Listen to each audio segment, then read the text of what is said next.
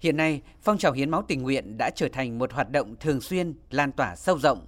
Đối tượng hiến máu đã có sự đa dạng hơn, lượng máu tiếp nhận được ngày càng tăng về số lượng, chất lượng, góp phần quan trọng đảm bảo công tác an toàn truyền máu, cứu chữa cho hàng triệu người bệnh cần truyền máu. Có được kết quả đó là cả một chặng đường dài với những nỗ lực không mệt mỏi của các cấp các ngành. Giáo sư tiến sĩ khoa học Đỗ Trung Phấn, nguyên viện trưởng Viện Huyết học Truyền máu Trung ương cho biết. Năm một nghìn chín trăm chín mươi ba chín mươi tư là nó còn rất là khó khăn bởi hai lẽ.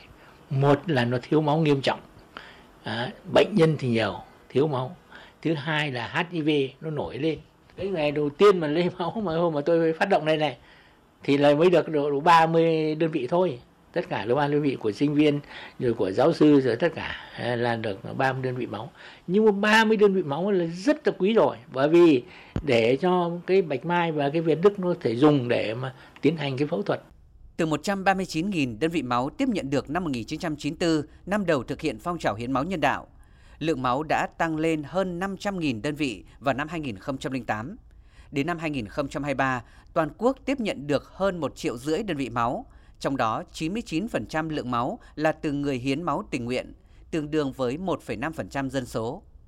Trong ba mươi năm qua, toàn quốc đã tiếp nhận được trên hai mươi mốt triệu đơn vị máu.